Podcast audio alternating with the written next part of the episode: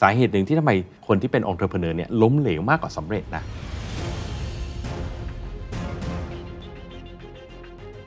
ผมเคยเห็นตัวหนึ่งของกระทรวงพาณิชย์ประเทศไทยอะเข้าใจว่าถ้าผมจับตัวเลขไม่ผิดนะ บริษัทที่จดทะเบียนแล้วอยู่ได้ถึง 5 ปีเนี่ยนะครับเหลือแค่ 20% อืมเหรอฮะ ผมมีโอกาสได้ไปคุยกับเจ้าสัวท่านหนึ่ง ท่านเล่าให้ผมฟังว่าท่านเนี่ยชีวิตติดลบเลยนะทำงานแบบเล็ก ๆ น้อยๆไปแค่เสมียนอะไรเงี้ยเป็นลูกจ้างด้วยซ้ำฐานะแย่มากๆ แต่วันเนี้ยบริษัทของท่านเนี่ยยอดขายหลักหมื่นล้านไปเรียบร้อยแล้วเวลของท่าน ผมคิดว่าผมประมาณไม่ถูกเหมือนกัน และธุรกิจของท่านก็เป็น global business ไปเรียบร้อยแล้วด้วย ท่านก็เลยให้เคล็ดลับกับผมมาสามข้อ This is the Standard Podcast. The secret sauce. Strategy Clinic กับดรทนายชรินสาร What's your secret? 6 ปีของ The Secret Sauce เรากำลังจะมีงานใหญ่ที่สุดตั้งแต่เราทำรายการมาครับ นั่นก็คือ The Secret Sauce Summit 2023 อีเวนต์สำหรับผู้ประกอบการและนักธุรกิจที่ใหญ่และครบที่สุดในประเทศไทยครับ กับธีมปี 2023 Infinite Growth ธุรกิจพุ่งทะยานในความเปลี่ยนแปลง อีเวนต์เดียวที่คุณจะได้เจอกับ คอนเฟอเรนซ์เจาะลึก Insight อัปเดตทุกเทรนด์ธุรกิจของปี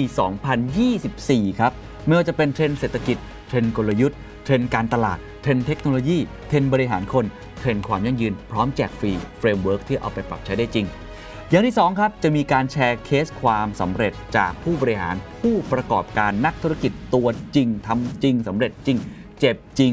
แชร์จัดเต็มแบบไม่มีกักนะครับ นอกจากนั้นครับ ยังมีเวิร์กช็อปนะครับในการอัพสกิลผู้ประกอบการศตวรรษที่ 21 เป็น expertise room ครับ ไม่ว่าจะเป็นเรื่องของคาร์บอนเครดิตเรื่องของควอนตัมเรื่องของ Data เรื่องของกฎหมาย เรื่องของ IPO และอีกหลาย ๆ เรื่องราวเพื่อติดอาวุธ เสริมทักษะให้กับคุณครับ นอกจากนี้ยังมีตลาดนัดครับ ตลาดรวมทุกโซลูชันของ SME หรือว่าผู้ประกอบการโดยเฉพาะ ผมเรียกมันว่ามันคือ B2B Marketplace ทุกโซลูชันที่คุณอยากได้ในการทำธุรกิจคุณกำลังตามหาอะไรอยู่ ตามหาเรื่องของเทคโนโลยี ตามหาเรื่องของ Finance ตามหาเรื่องของ Enterprise Solution Branding and Marketing People and Workplace รวมไปถึง CEO Lifestyle กินดื่มเที่ยวมาที่นี่ครับ เป็น Networking Lounge ครับ สร้างพาร์ทเนอร์ ปิดดีล หรือว่าหาคอมมูนิตี้ในการทำธุรกิจของคุณกว่า 3,000 คนครับ ที่จะมาเจอกันที่นี่ งานจัดขึ้นวันเสาร์และอาทิตย์ที่ 9 ถึง 10 กันยายน 2566 จัดเต็มครับ ตั้งแต่เช้าจดเย็น ณบอลรูมฮอล12 ศูนย์ประชุมแห่งชาติสิริกิติ์ครับ ซื้อบัตรได้แล้วครับ วันนี้ราคา Early Bird ครับ 2,990 บาท ไม่ขายครับ ขายเพียง 1,990 บาท ถึงวันที่ 20 สิงหาคมนี้เท่านั้น ที่ 10 Event ครับ แล้วพบกันนะครับ กับงาน The Secret Sauce Summit 2023 ครับ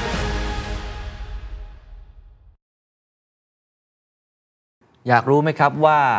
การที่จะเป็นคนที่ประสบความสำเร็จนั้นจะต้องมีเคล็ดลับอะไร อันนี้คือคำถามสำคัญของรายการ The Secret Sauce เลยนะครับ What's your secret ถูกไหมฮะตรงนี้อยากจะมีมุมมองที่มาแชร์แล้วง่ายๆ สามารถเอาไปปรับใช้ได้เลย เป็นมุมมองจากเจ้าสัวท่านหนึ่งในประเทศไทย ขออนุญาตไม่เอ่ยนามแล้วกันนะครับ พอดีว่าอาจารย์ทนายชรินสารของเราเนี่ยมีโอกาสได้ไปพูดคุย แล้วเจ้าเสือคนนี้ก็พูดน่าสนใจ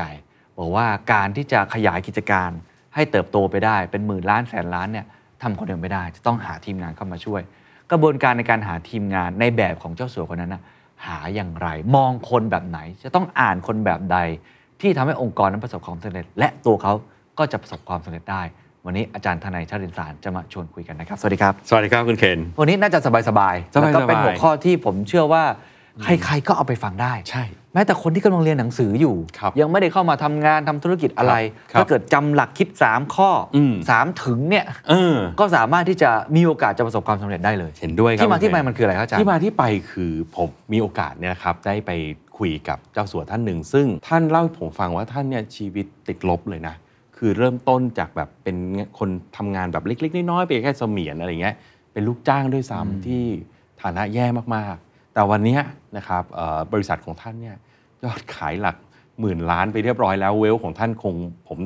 ผมคิดว่าผมประมาณไม่ไม่ถูกเหมือน กัน และธุรกิจของท่านก็เป็น global business ไปเรียบร้อยแล้วด้วยนะครับเอ่อมีโอกาสได้คุยกับท่าน คราวนี้ก็ท่านก็เอ็นดูแล้วกันเรียกว่าท่านเอ็นดูแล้วกันนะฮะท่านก็จะมักจะสอน ผมเองก็มักจะถ้ามีโอกาสก็ ท่านชวนทานข้าว ผมก็มักจะไปทานข้าวนะเพราะว่าผมเองก็ต้องเรียนรู้เหมือนกันนะ อืม จากคนที่ประสบความสำเร็จนะครับ เป็น ใน ตอดลีดเดอร์ของ เป็น อาจารย์ ตอนลีดเดอร์ของผม อ่าในทางธุรกิจนะครับ ซึ่งพอผมมานั่งฟังดู เอ้ยจริง ๆ มันก็ใช้กันได้กับทุกคนแหละนะครับ อืม แต่ท่านอ่ะพูดกับผมในมุมของคอนเท็กซ์ของคนที่ทำธุรกิจนะซึ่งผมว่าท่านผู้ฟังหลาย ๆ ท่านในห้องเนี้ยนะครับที่ฟังกันอยู่ก็ก็คงเป็นนักธุรกิจหรือหลายคนก็อยากจะเป็นนักธุรกิจเหมือนกันก็คงอยากจะรู้ว่าเราต้องเป็นยังไงอ่ะเราถึงจะสามารถทำตรงนั้นได้ อืม นะครับท่านก็เลยให้เคล็ดลับกับผมมา 3 ข้อ สามข้ออ อ่า มีอะไรบ้างครับ สามข้อครับ ข้อแรกเลยนะครับ ท่านบอกว่าการจะเป็นนักธุรกิจที่ประสบความสำเร็จเนี่ยนะครับต้องเป็นคนตาถึง ตาถึง ตาถึง นี่เริ่มเข้าแบบทำนองคัมภีร์จีนแล้วนะ อ่า ตาถึง ผมนึกว่า ตาถึ อาง จารย์จะพูดภาษาอังกฤษ strategy อะไร นี่คือตา คุย ถึง กับเจ้าสัวมา อ๋อ ก็จะออกมา โอเค แนวนี้แหละคุณเคนนะฮะ ตาถึง ตาถึงฮะตาถึง คืออะไรฮะ ตาถึงคือการเห็นในสิ่งที่คนอื่นไม่เห็น โอ้ง่าย ๆ เลยนะ ง่ายนะ นี่คือวิชั่นเลยนะ ถูกไหมฮะ อ่า คุณเคนคิดว่าก่อนคุณเคนเริ่มเดอะสแตนดาร์ดเนี่ย อืม มีคนเห็น มีคนรู้จักคำว่าพอดแคสต์บ้างไหม น้อยมากครับ ถูกไหมฮะทั้งทั้งที่พอดแคสต์มันก็ถ้าเกิด มีมาเป็น โ สิบปีแล้วครับ เออมีมาเป็นสิบปีละ ใช่ ไหมตั้งแต่มี iPod ใช่ครับ ก็เลยเกิดคำว่าพอดแคสต์ ใช่ครับ ใช่ครับ แต่มีไม่กี่คนที่ตาถึง อ๋อ นะตาถึงความหมายใหม่ก็คือเห็นในสิ่งที่คนอื่นไม่เห็นเนี่ยนะครับคุณเคน อืมอืมอืมอืม มีเยอะแยะเลยนะครับ ถ้าเราไปดูพวกเศรษฐีที่ประสบความสำเร็จเขาเป็นอย่างเนี้ย จริงครับ นะครับอย่างเช่นบางท่านที่ทำธุรกิจเกษตรแล้วกันเนาะอ่าซึ่งตอนนี้ก็เป็นเครือที่ใหญ่มาก ท่านก็เห็นโอกาสเหมือนกันว่าประเทศไทยเนี่ยเป็นแหล่งทำสร้างอาหารของโลก อืม วันหนึ่งเนี่ยโลกจะต้องขาดอาหาร เพราะคนเนี่ยประชากรจะเพิ่มขึ้นเรื่อยๆ global warming จะเข้ามาอาหารจะผลิตยาก แต่ประเทศไทยเรานี่อุดมสมบูรณ์มาก ครับ เพราะฉะนั้นท่านก็เลยมาทำธุรกิจนี้ อืม แล้วท่านก็เลยบอกว่าประเทศไทยนี่แหละจะเป็นครัวโลก เพราะฉะนั้นนี่คือคนที่ตาถึงเนี่ยฮะ จริงครับจริงครับ ผมมีโอกาสได้พูดคุยกับผู้บริหารอีกท่านหนึ่งเหมือนกัน อืม ก็เป็นระดับเจ้าสัวเหมือนกัน อ่า หลายเจเนอเรชันนะฮะ อืม เป็นตระกูลใหญ่มากในประเทศไทยอ่ะผมว่าพูดชื่อทุกคนก็รู้จักนะ อ่า ก็คล้าย ๆ กันอย่างนี้ อ่า ก็เริ่มต้นจากอะไรเล็กๆ แล้ว ครั ก็ บ ตาถึง อ่า เห็นโอกาสว่าถ้าประเทศไทยกำลังเจริญเติบโตไป ครับ จำเป็นที่จะต้องมีเรื่องของร้านค้า อ่า ศูนย์การค้าที่เป็นศูนย์กลางในการให้คนมาจับจ่ายใช้สอย ครับด้วยไลฟ์สไตล์ของคน ด้วยไลฟ์สไตล์ที่เปลี่ยนไป เปลี่ยนไปของคน แล้วในยุคนั้นเนี่ยยังไม่ค่อยมีคนที่ทำให้ห้างสรรพสินค้าหรือศูนย์การค้ามัน เออ โมเดิร์นขึ้น อืม ท่านก็เลย เริ่มทำ เริ่มทำก่อน อ่าเห็นไหม อ่า นี่คือตาถึงนะครับต่างประเทศก็ไม่ต่างกันนะคุณเคนถ้าไปดูดูทุกคนที่เราเห็นแบบเป็นนักธุรกิจประสบความสำเร็จนี่แบบเดียวกันเลย อืม ผมอยู่ในยุคของการกำเนิดของ Amazon.com อะเจฟเบโซอะ อืม โอ้ผมอาจจะเล่าหลายรอบนี้หลายรอบเพราะเป็นเรื่องประทับใจมากมันมันอยู่ในเหตุการณ์ ผม ที่ผมอยู่ในเหตุการณ์ อ่า ในปี อาจารย์อยู่ในตอนนั้นเลย ผมอยู่ในเหตุการณ์ตอนนั้นเลยตอนที่ Amazon.com เกิดเนี่ยผมยังนั่งเถียงกับเพื่อนเลยมันจะรอดเหรอ อืม มาขายหนังสือออนไลน์เนี่ยทั้งทั้งๆที่ร้านหนังสือเต็มอเมริกาใช่ไหมแต่เจฟเขาเนี่ยเขาตาถึงไงฮะเขาเห็นอินเทอร์เน็ตปั้งเขาบอก โอ้โห นี่โลกจะต้องไม่เหมือนเดิมแล้ว ครับ เพราะการสื่อสารทางอินเทอร์เน็ตเนี่ยมันไปในรูปแบบดิจิตอลมันเรียลไทม์มันไฮสปีดแล้วทุกคนเนี่ยจ่ายเงินเพื่อเข้ามาอยู่บนเน็ตเวิร์กแล้ว อืม ดังนั้นคุณไม่ต้องไปจัดหาเน็ตเวิร์กให้กับใคร เพื่อให้ขึ้นมาอยู่บนซิสเต็มนี้ ครับ เขาสมัครเขาเองเขาจ่ายเงินรายเดือนเข้าสู่อินเทอร์เน็ตเอง อืม ดังนั้นมันเป็นเครื่องมือที่ดีมากเลยที่คุณจะสามารถติดต่อจากคนหนึ่งไปถึงอีกคนหนึ่งได้โดยคุณไม่มีต้นทุน อืมอืมอืมอืม แล้วบน จริงครับ พื้นที่บนออนไลน์มันไม่มีขีดจำกัด ศูนย์การค้ายังมีข้อจำกัดตามพื้นที่ตารางเมตร อืม เมลออเดอร์แคตตาล็อกยังมีข้อจำกัดตามกระดาษที่คุณใส่ ครับ ยิ่งใส่มากคุณก็แพงมาก แต่ออนไลน์ไม่มีข้อจำกัด นี่มันนี่คือคนตาถึงนะคุณเคน โอ้ถ้าคิดนี่คิดได้อีกเยอะเลยนะ คนที่ประสบผความ มว่าถ้า สำเร็ เล่า จ ตัวอย่างนี่โอ้โหเยอะแยะไปหมดเล ใช่ ย ตั้งแต่คนทำทำโทรศัพท์มือถือ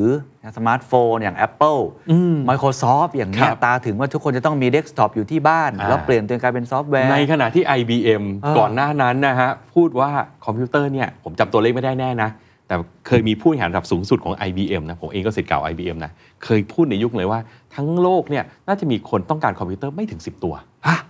จริ นี่ งเหรอ คือ ฮะ ยุคแรกของ IBM โอ้ คุณเห็นนึกตอนสมัยนั้นคอมพิวเตอร์มันเป็นตู้โตๆอ่ะ ครับ มันใหญ่เท่าห้องเลย แล้วมัอะนแพงมาก มันใหญ่เท่า มันดู ห้อ ไม่ งนึง จำเป็ อะ น อืมแล้วเขาก็ใช้ในเชิงของ data processing อ่ายุคแรกๆเนี่ยมันก็เกิดมาจากศาสตร์ของฝั่งสถิติ ครับ ที่เขาทำเรื่องของเอ่อการสัมมโนประชากร อืมโอ้โหเป็นเป็นเรื่องที่ดูไม่เกี่ยว ประวัติเลศาสต ย ร์คุณเคนไม่เคยทัน นี่ต้องให้เฮยวิทย์มาเล่าเรื่องนี้ คอมพิวเตอร์เรื่องแรกในประเทศไทยเนี่ยอยู่ที่คณะแพทยศาสตร์และบัญชีที่จุฬานะ อ้าวผมเพิ่งทราบนะ สถิติ ไม่ได้เป็นเรื่องเทคโนโลยีไม่ได้เป็น มัน เรื่อง คือ data processing อ๋อ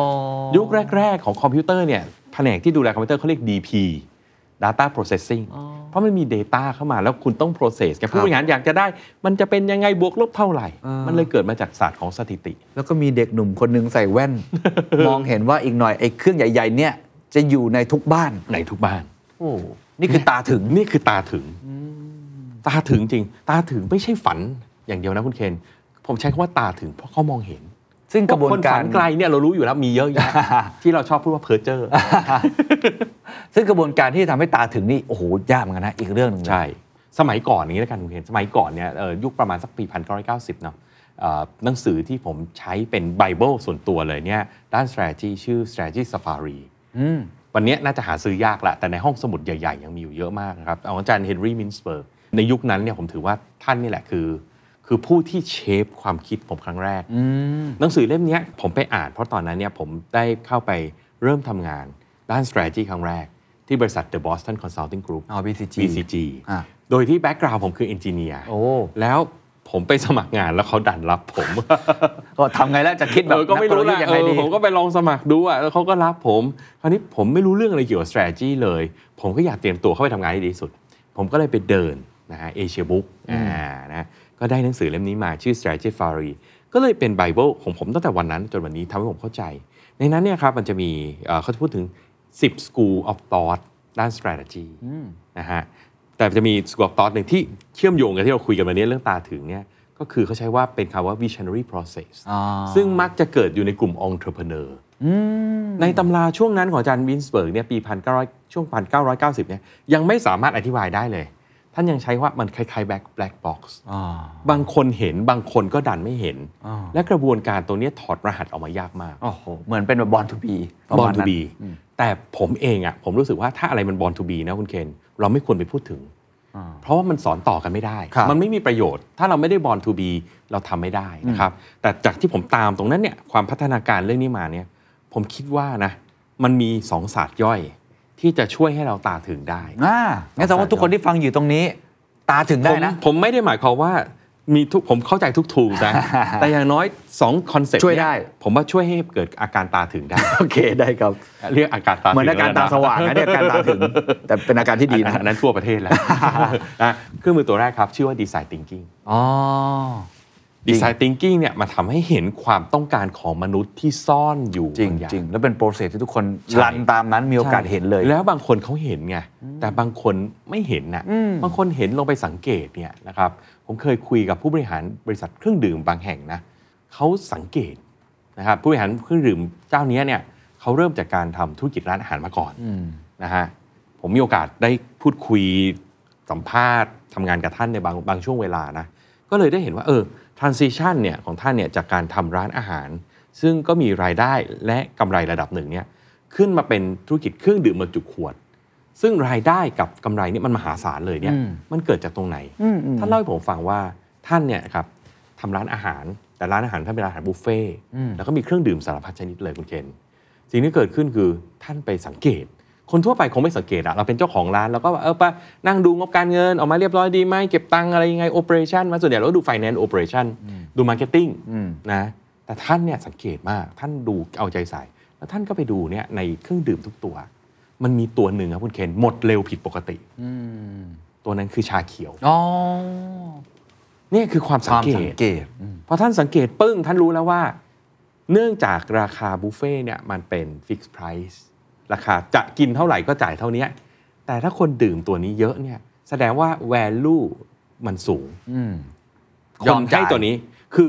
คุณเลือกกินอะไรก็ได้ แต่คุณเลือกตัวเนี้ยแสดงว่าคุณให้ value สูง เงินไม่เกี่ยวเพราะคุณ อ่า จ่ายยังไงจ่ายเท่ากันอยู่แล้ว อ๋ออ๋ออ๋อ มันคือ value ที่สูง จากนั้นล่ะครับ แล้วไม่ใช่พอ ท่านสังเกตว่า มีคนเนี่ยขอด้วย ขอซื้อกลับบ้าน ท่านเล่าให้ผมฟังว่า ท่านไม่มีอุปบรรจุภัณฑ์ใด ๆ ถึงก็ต้องเอาถุงพลาสติกอะแล้วรัดหนังสติ๊กให้กลับบ้านไป แล้วก็กลายเป็นธุรกิจชาเขียวอันยิ่งใหญ่ อ่าเพราะฉะนั้นการสังเกต ใช่ดีไซน์ทิงกิ้งเนี่ยสอนให้เกิดความสังเกต อันนี้คืออันแรก อันเนี้ยคือดีไซน์ thinking ผมคิดว่าดีไซน์ thinking เนี่ยช่วยให้เราเห็นอะไรบางอย่างที่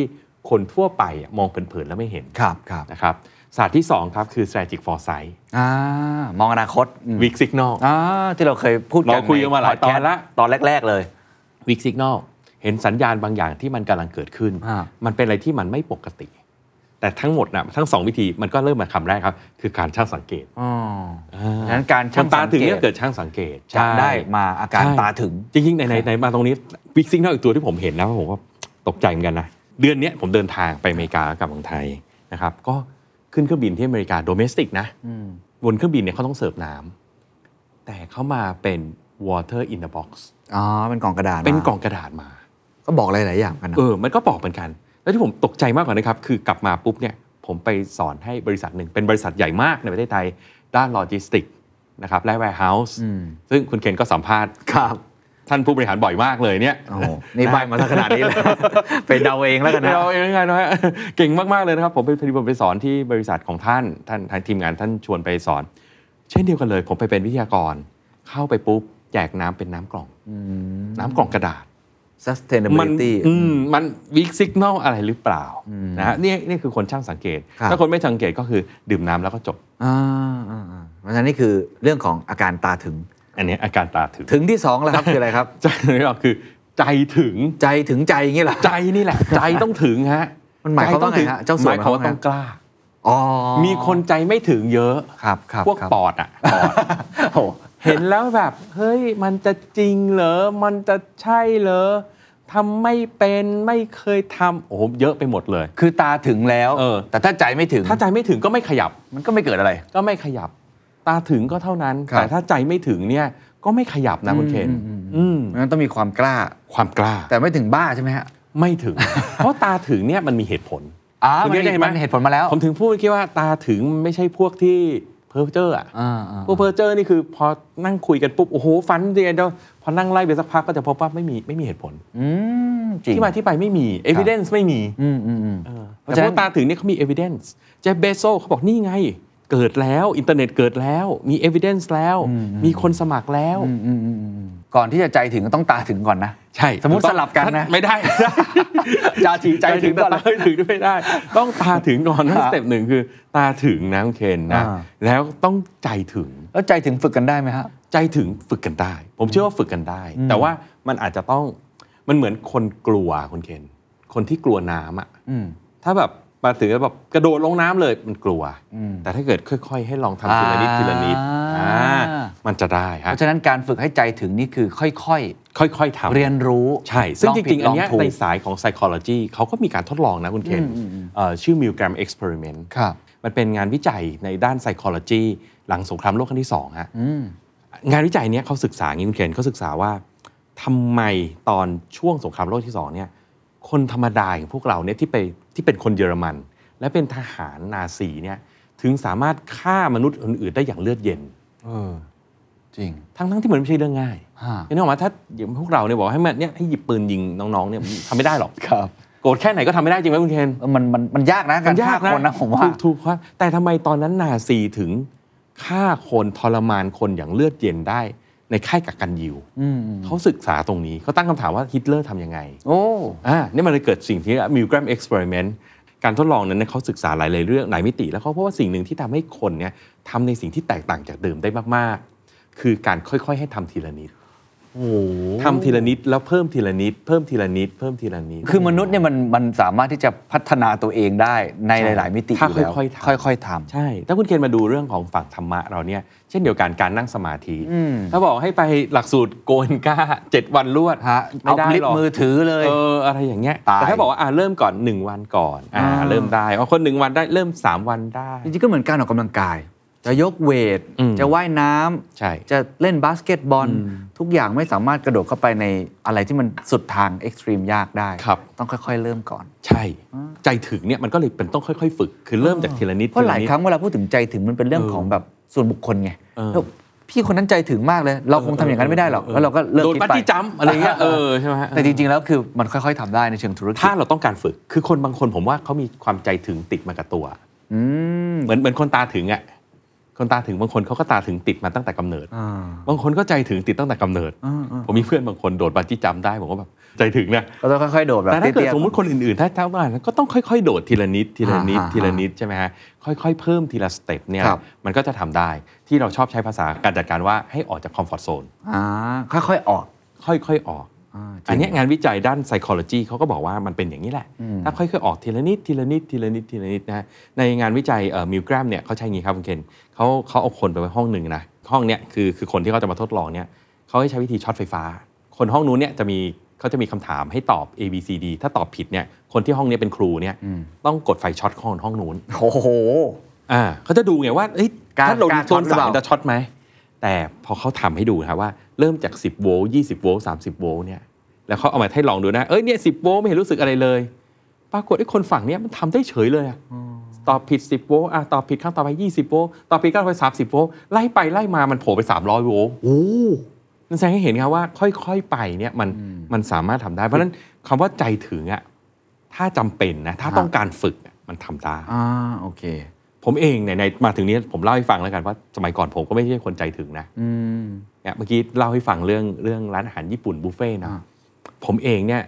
ตอนที่ผมเรียนจบกลับมาจากอเมริกาใหม่ๆผมถูกบริษัทที่เป็นนายจ้างผมเนี่ยส่งผมกลับไปอเมริกาอีกรอบ ไปทำโครงการรถไฟความเร็วสูง อืม จนวันนี้เราก็ยังไม่มีนะ แต่ว่านั่นนั่นคือสมัยผมยังเด็กๆเลยอะ อ่า นะครับผมจำได้แม่นเลยเรื่องราวนี้เพราะว่ามันมีมันมันมีมันมีมันมีบทเรียนที่สำคัญของผมข้อหนึงว่าให้บอกผมว่าผมใจไม่ถึง แม้ผมตาถึงนะ ผมกลับไปรอบนั้นนะครับเอ่อเพื่อนผมตอนนี้เป็นผู้บริหารใหญ่โตของ consumer electronic ใหญ่เจ้าหนึ่งของโลกของประเทศไทยเลยเนี่ยนะพาผมไปกินข้าวเขาเขายังเรียนอยู่ ผมเรียนจบแล้วผมกลับมาทำงาน แล้วผมถูกส่งกลับไปเมืองนั้นพาผมไปกินข้าวครับเขาพาผมไปกินร้านอาหารญี่ปุ่นบุฟเฟ่ต์ ที่อเมริกามีเยอะนะซึ่งตอนนั้นประเทศไทยยังไม่มีเลย อาหารญี่ปุ่นยุคนั้นคือของแพงบุฟเฟ่ต์นี่ยิ่งหาไม่ได้ อยากกินดีๆ ต้องไปโรงแรม 5 ดาวซึ่งแพงมาก แต่ที่อเมริกาเนี่ยบุฟญี่ปุ่นบุฟเฟ่ต์เนี่ยมันเป็นเรื่องปกตินะครับเขาพาผมไปกิน ผมก็ตื่นตาตื่นใจเนาะหนแรกแบบเฮ้ยมันโห มีแบบนี้ด้วยเหรอ มันมีอร่อยอะแล้วก็เลือกกินได้ตามใจชอบกินอิ่มเลยนะฮะ หัวหนึ่งก็ตอนนั้นประมาณ 20 ดอลลาร์ก็ 500 บาทสมัยนู้นนะฮะ ผมเริ่มตาถึง อ่า ผมเริ่มตาถึง ผมเริ่มบอกเอ้ย เอ้ย มันน่าทำนะ พอกินเสร็จปุ๊บเนี่ย ผม ผมคุยกับ ขอ ขอขอคุยเจ้าของเลย ขอคุยกับเจ้าของเลย โอ้ แบบอยากเจอเจ้าของจังเลยครับ ขอคุยครับ เจ้าของครับ เปิดร้านมานานอย่างเขาบอกเปิดมาเกือบสิบปีละเออแสดงว่ามันมันโอเคนะ มันไปได้ ม่งั้นคงเจ๊งก่อนละนะสองผมถามว่าคนเยอะไหมเขาบอกว่าถ้าเป็นสุกร์เสาร์ก็ก็เต็มเต็มๆ แต่ไม่ต้องต่อคิวนะ ส่วนวันธรรมดาก็ประมาณครึ่งล้าน อืม ผมก็มาคิดง่ายๆว่า break even ก็ไม่ได้สูง อืม มันก็อยู่ได้มาเป็น 10 ปี ผมกลับเมืองไทยมาครับเอ่อผมผมนี่เอ่อหลายคนถามว่าผมมีพื้นฐานธุรกิจมายังไง นอกจากการเป็นที่ปรึกษานะ ผมขอให้เครดิตนิดนึงนะ สมัยผมเนี่ยมีสถาบันการเงินแห่งหนึ่งครับคุณเกณฑ์ซึ่งวันเนี้ยเด็กรุ่นใหม่จะไม่รู้จักละ ชื่อว่า IFCT บรรษัทเงินทุนอุตสาหกรรมแห่งประเทศไทย อยู่แต่แถวเพชรบุรีใกล้ๆเนี่ยออฟฟิศสำนักงานใหญ่ก็อยู่แถวเนี้ยเป็นบรรษัทเงินทุนอุตสาหกรรม เพื่อการลงทุนขนาดใหญ่ของประเทศ เป็นสถาบันการเงิน ซึ่งตอนเนี้ยเข้าไปเป็นส่วนหนึ่งของธนาคาร TTB อ๋อครับ หลังจากที่มีการเปลี่ยนแปลงในด้านของธนาคารนี้เขามีโครงการดีมากครับ ชื่อโครงการนักลงทุนรุ่นเยาว์และผมมีโอกาสได้เข้าโครงการนั้น เขาสอนว่าเวลาเรามีไอเดียเนี่ยจะทำ business plan ยังไงเพื่อขอกู้ธนาคาร อ่า ผมอะถูกสอนมานะครับเพราะฉะนั้นพอผมเห็นไอเดียนี้ปุ๊บนะคุณเคนผมเอาสิ่งที่จิบแฟ้มขึ้นมาเลยทำตามนั้นเป๊ะเลยฮะเขาสอนว่าจะทำธุรกิจเนี่ยนะครับจะประเมินเนี่ยต้องประเมินความเป็นไปได้ 3 ด้าน ด้านทีหนึ่1 คือด้านการตลาด อืม ดูซิว่าราคาไปได้ไหมคนจะมาไหมกลุ่มลูกค้าเป้าหมายเป็นยังไงนะด้านที่ 2 คือด้านโอ e r a t i o n ต้องไปศึกษาที่ว่าเราใช้พื้นที่เท่าไหร่ใช้คนเท่าไหร่อุปกรณ์อะไรเป็นยังไง และ 3 ต้องไปศึกษาด้านการเงิน ดูว่ามันคุ้มค่าไหมนะครับไปดูพวก IRR NPV พวกสับการเงินก็ payback period พวกเนี้ยครับ ผมอะกลับมาผมร้อนวิชาคุณเคนตอนนั้นยังหนุ่มมากเลยไอเราเรียนนักลงทุนรุ่นยาวมาด้วย เห็นละตาถึงละตาถึงละกลับมาทำครับ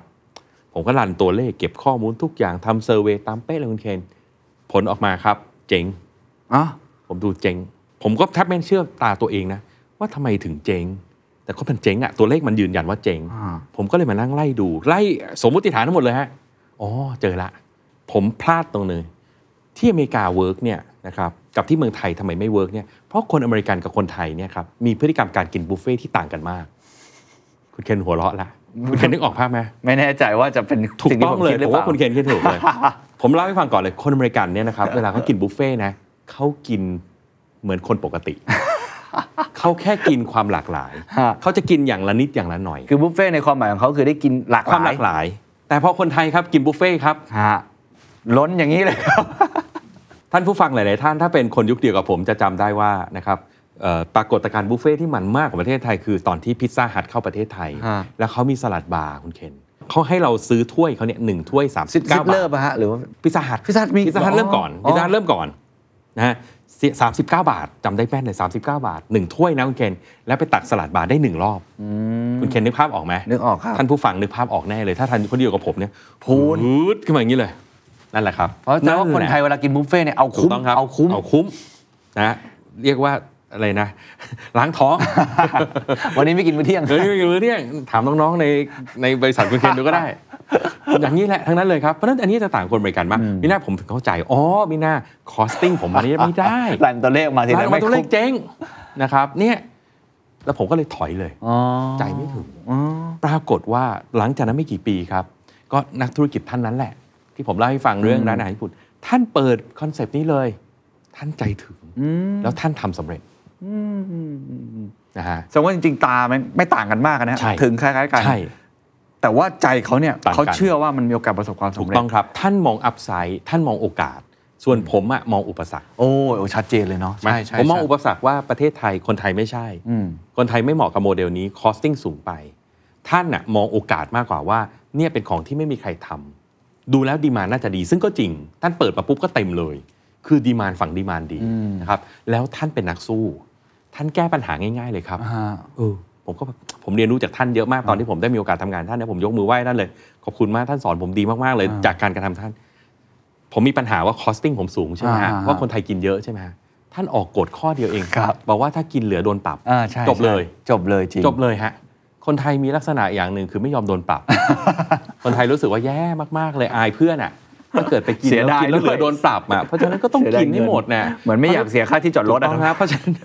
แพงแค่ไหนไม่ว่าแต่อย่าเสียค่าที่จอดรถ เออ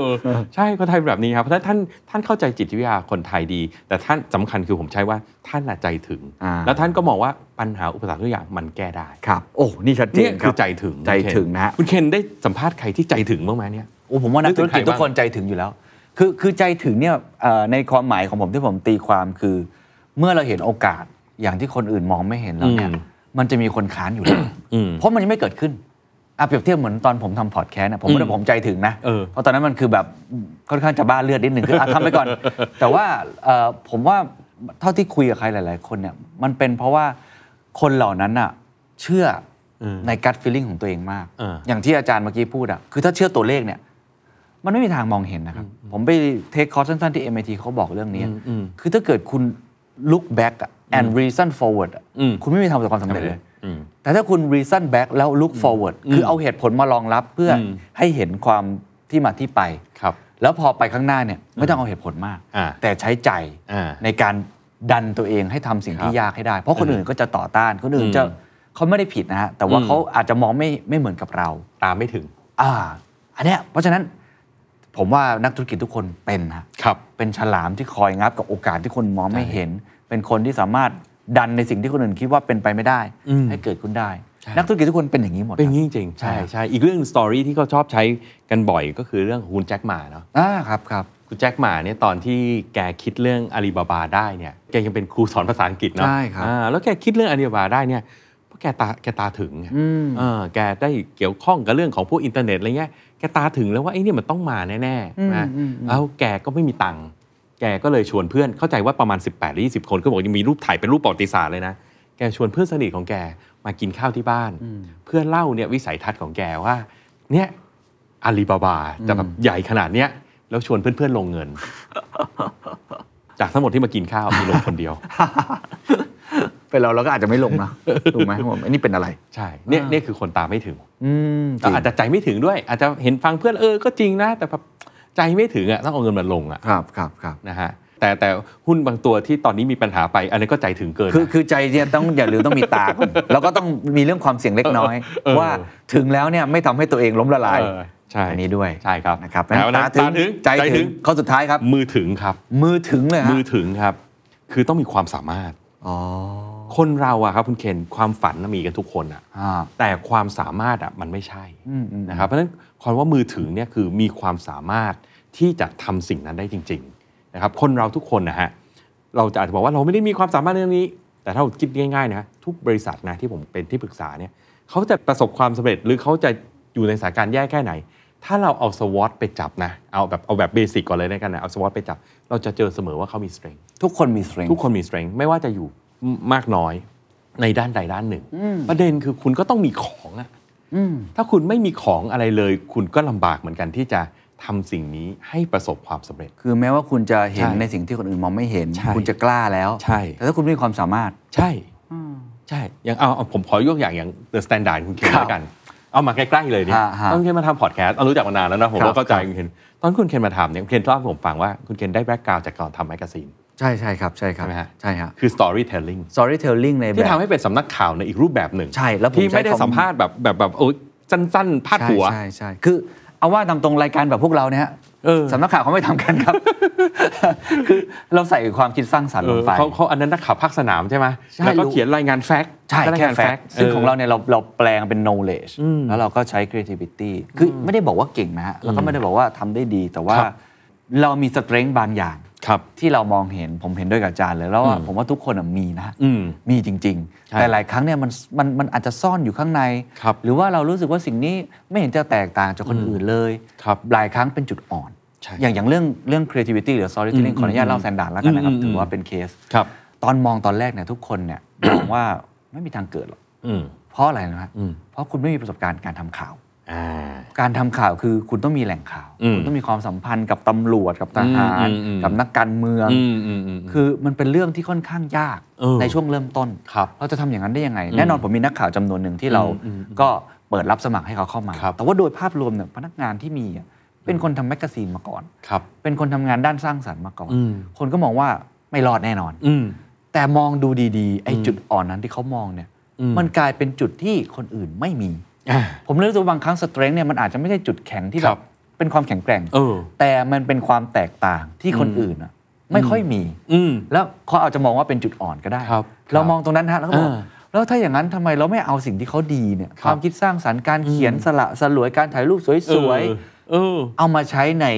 แพลตฟอร์ม หรือว่ามีเดียมที่เป็นข่าวแบบนี้ดูบ้าง มันก็เลยเกิดขึ้นเป็น ถูกต้อง เป็นรสชาติใหม่ เพราะฉะนั้นเนี่ย อ่ะ คือตัวอย่างที่ทำให้เห็นว่าตอนหลังๆ ผมก็เห็นคุณหลายคนเนี่ยที่ตามมาทำพอดแคสต์กัน ครับ คุณเข็นอยู่ช่วงหนึ่งนะ ๆอ่า แต่มือไม่ถึงอ่ะ อาจารย์อย่าพูดอย่างนั้นเลยครับ เพราะเขาไม่ได้มีแบ็กกราวด์แบบคุณเข็น อ่าอ่า ถูกไหมถ้าเรามองไปดูกลุ่มเหล่านั้นที่เขาพยายามโดยเฉพาะอาจจะเป็นกลุ่มกลุ่มที่เขาเคยทำธุรกิจข่าวมาก่อน อ่า นะ อันนี้เข้าใจมันคน เพราฉ คนละแบบ เออ storytelling เขาก็ไม่ได้ อืม กราฟิกเขาก็ไม่ได้ อืมอืม เพราะฉะนั้นเนี่ยเมื่อถ้าเอาเฉพาะเอาคำว่ามือถึงอย่างเดียวเนี่ยคุณเคนมือถึงกว่า ขอบคุณครับ ผมผมไม่ได้หมายความว่าชื่นชมนะ แต่ว่าคือไม่ได้บอกว่ามือถึงหมายความว่าโอ้ยชื่นชมเทพอะไรเงี้ย อ่าๆ แต่คือมีความสามารถบางอย่าง ที่มันสอดคล้องไปกับสิ่งที่ตาถึงนะ อืมเพราะฉะนั้นทุกคนเนี่ยก็ต้องกลับไปดูกลับไปหา ใช่ ซึ่งผมเชื่อว่ามี ซึ่ง เพราะทุกคน เรา มี ก็สร้างได้ด้วย ทุกคนมี strength ใช่ครับ หรือถ้าสร้างสร้างเนี่ยอาจจะใช้เวลานิดหนึ่ง ครับ เขาเรียกว่าสร้างการสร้างมันเป็นไปได้ แต่การสร้างเนี่ยมันใช้เวลานิดหนึ่ง อืม เราอาจจะต้องใช้กลับไปพอดแคสต์ตอนที่เราที่เราทำไงฮะ ฮะ network อ๋อ ใช้ผู้รู้อะไรอย่างนี้ก็ได้นะ อ่ะกลับมาดูเคสหนึ่ง อ่า คุณสตีฟจ็อบเนี่ยสตีฟจ็อบก็ไม่ได้มีอะไรตอนต้นใช่ไหมเขาก็เป็น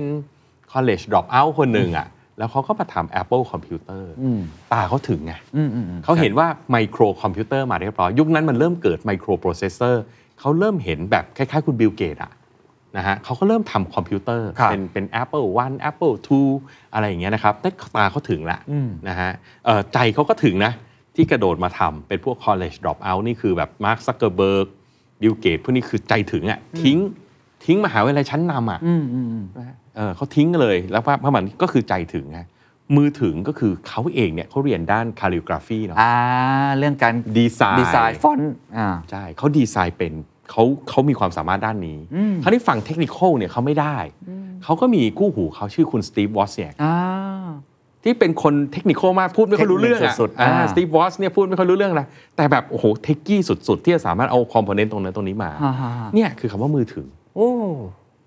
จริงฮะ พอมารวมองค์ประกอบเสร็จแล้วมันก็ออกมาเป็น Apple ได้ สักพักก็กลายเป็น Macintosh อืม แล้วก็กลายเป็นสิ่งที่เราเห็นทุกวันนี้ อ่า Windows ที่มาทำได้ก็เพราะว่าเนี่ยมาเรียนรู้จากทาง Mac นี่แหละว่า Graphic User Interface ไอคอนหน้าตาเป็นยังไง อืมอืมเป็นความสามารถอย่างหนึ่งที่คนอื่นอาจจะมองไม่เห็น ถูกต้อง อย่างผม ครับ ผมยกตัวอย่างเคส อืม เทสไทยแล้วกันพอดี อืม เพิ่งมีโอกาสได้ไปกินร้านอาหาร อืม ร้านหนึ่ง อืม ซึ่งฮอตมากตอนนี้ อ่า เป็นร้านหมูกระทะ อ่ะ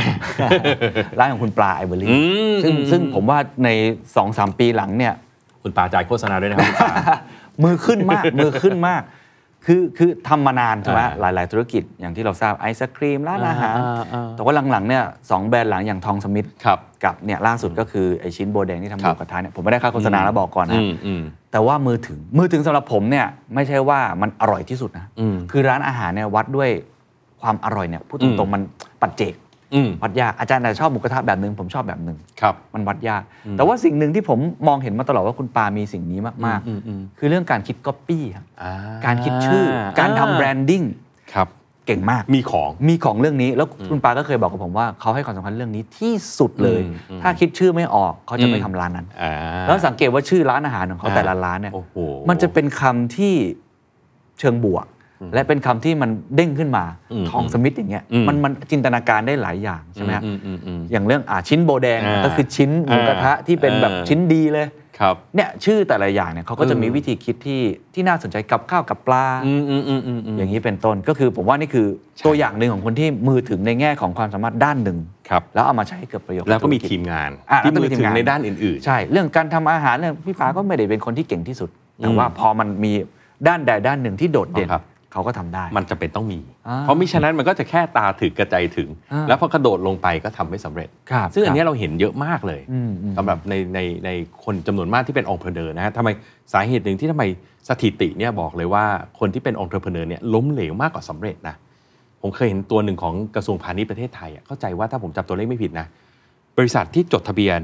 แล้วอยู่ได้ถึง 5 ปีเนี่ยนะครับเหลือแค่ 20% อืมเหรอฮะโอ้เพิ่งทราบครับ ใช่ ตัวเลขทั่วนี้กระทรวงพาณิชย์มี ให้เห็นเลยว่าธุรกิจเนี่ยจริง ๆ มันทำยากมากนะครับ เพราะว่าอะไรครับบางส่วนใหญ่พอตอนเริ่มอะตาถึงทุกคนอยู่ละ ครับ อ่าอาจจะแม่นไม่แม่นไม่รู้นะ แต่คงต้องตาถึง แต่ใจถึงนี่แน่นอน เพราะจดทะเบียนบริษัท อืม มีทุนจดทะเบียนละ แต่อาจจะสุดท้ายอาจจะเป็นว่ามือไม่ถึง มันต้องมีของอะ่ะ เพราะว่าในโลกวันนี้มันเป็นโลกของการแข่งขัน ถ้าคุณเข้าแข่งในตลาด แต่คุณไม่มีของอะไรเลย มันก็ยากที่จะสู้กับคนอื่นเขาที่เขามีของ อืมอืมอืมเพราะฉะนั้นนี่คือทั้งหมดนะฮะ นี่นะครับ ตา สามถึ ถึ ง ง ใจถึง มือถึงครับ โอ้โห นี่เป็นสิ่งที่เจ้าสัวเท่านั้นฝากเอาไว้ ใช่เลย แล้วข้อท่านนะครับ พอตอนนี้ท่านประสบความสำเร็จละท่านอายุมากละสิ่งที่ท่านใช้นะครับ คือท่านใช้ 3 ข้อเนี้ยเป็นเครื่องมือในการรีครูดคน อ๋อ เวลารับคนเข้าทำงาน คือตัวท่านละเป็นอยู่แล้วแหละ ท่าน อ่า สอนผม ผมก็นั่งฟังเสร็จปุ๊บ ผมก็นั่งมองไปหาท่านนี่แหละ โอ้โหท่านใช่มากครับนะฮะนะตอนนี้ท่านครบหมดละเสร็จแถวนี้แต่ให้องค์กรเนี่ยสามารถยั่งยืนได้ Sustain เพราะถ้า ยังไง อยู่ที่คนปุ๊บเนี่ยคนเนี่ยก็ต้องมีวันเนาะที่ ครับ จะจบวงจรของคน แต่องค์กรที่จะยั่งยืนก็คือองค์กรที่มีคนแบบนี้เยอะๆ เพราะฉะนั้นวันเนี้ยสิ่งที่ท่านทำอยู่ก็คือใช้เกณฑ์สามข้อเนี่ยครับในการหาคนเข้ามาทำงานในบริษัทของท่าน โอ้โห นี่เป็นเกณฑ์ที่ฟังแล้วง่าย ๆ เลยนะ ใช่ แต่จริงๆ ถ้าลงไปดูรายละเอียดเนี่ย ใช่ มันเป็นคุณสมบัติที่สำคัญ ใช่ มาก ใช่ ๆ ของคนที่จะประสบความสำเร็จ ใช่ แล้วผมก็มีโอกาสได้คุยกับท่านว่า เอ้ยแล้วท่านคอนวินส์คนยังไงในเมื่อคนเหล่าเนี้ยเขาทั้งตาถึงใจถึงมือถึงอะทำไมเขาต้องมาอยู่กับท่าน เออทำไง เออ ฮะ ในเมื่อเขาครบอย่างเงี้ยทำไมเขาไม่ทำเอง ฮะ คำตอบเนี่ยดีมากเลยนะ ผมประทับใจท่านมากท่านบอกงี้ว่า คุณมีครบอย่างเงี้ยคุณก็ทำได้ในสเกลของคุณ อืม แต่ถ้าคุณมาอยู่ในบริษัทใหญ่ที่มีความพร้อมเยอะมากเนี่ยมันช่วยเขาดันความสามารถของเขาไปได้สเกลที่ใหญ่กว่า อ่า บริษัทใหญ่มีทั้งฐานลูกค้า อ่ามี มีทั้งแหล่งเงิน อ่า ทุน มีทั้งทีมงาน มีครบหมดเลยมีฝ่ายกฎหมายมีฝ่าย HR ถ้าคุณมาครบตรงนี้ คุณสามารถสร้างสิ่งที่ยิ่งใหญ่ได้มากกว่านั้น คือคุณมีทั้งตาถึงใจถึง มือถึง ถึง แต่ถ้ามา และ ที่ คุณ นี่ มาอยู่ใน ที่นี่เงินถึงด้วย ใช่ เครื่องมือถึงทำให้คุณไปถึงเป้าหมายได้ง่ายขึ้น ใช่ใช่ใช่เพราะฉะนั้นผมว่าอันเนี้ยนะครับสำหรับเอ่อท่านที่ฟังแล้วเป็นคอร์ปอเรทและอยากที่จะดึงทำงานร่วมกับคนเก่งๆเหล่าเนี้ยถามว่าทำไง ท่านก็ต้องใช้ตัวเองเนี่ยเป็นแพลตฟอร์มให้พวกเนี่ยเขาโชว์ฝีมือ อืม จริงครับจริง แล้วพอ ครั เขา บ เข้ามาอยู่มันก็เกิดการใช้ประโยชน์ทุกอย่างอย่างเต็มที่ ครับ บริษัทท่านก็เจริญด้วยนะ อ่าเมื่อพูดถึงเรื่องของตาถึงเรื่องของใจถึงเรื่องของมือถึง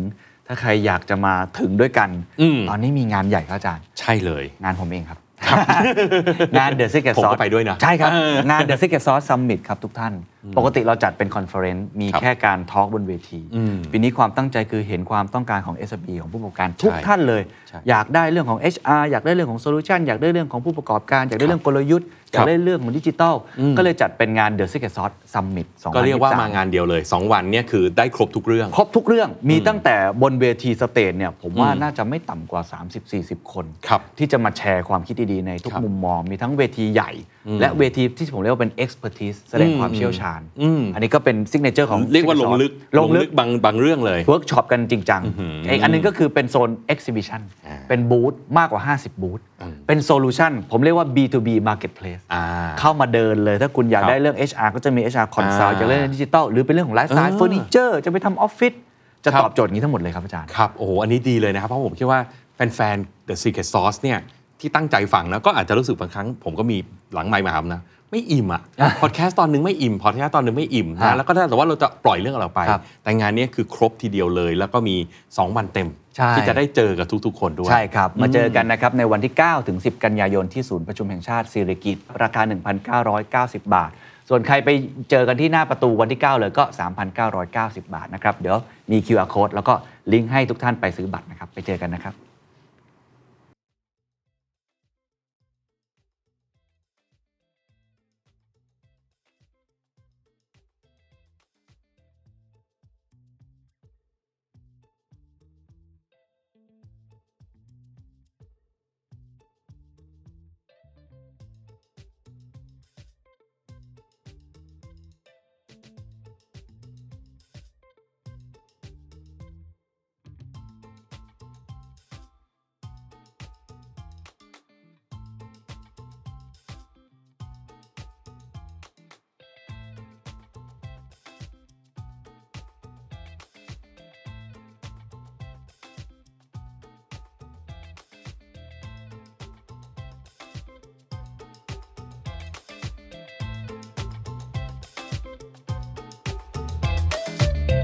And that's the secret sauce.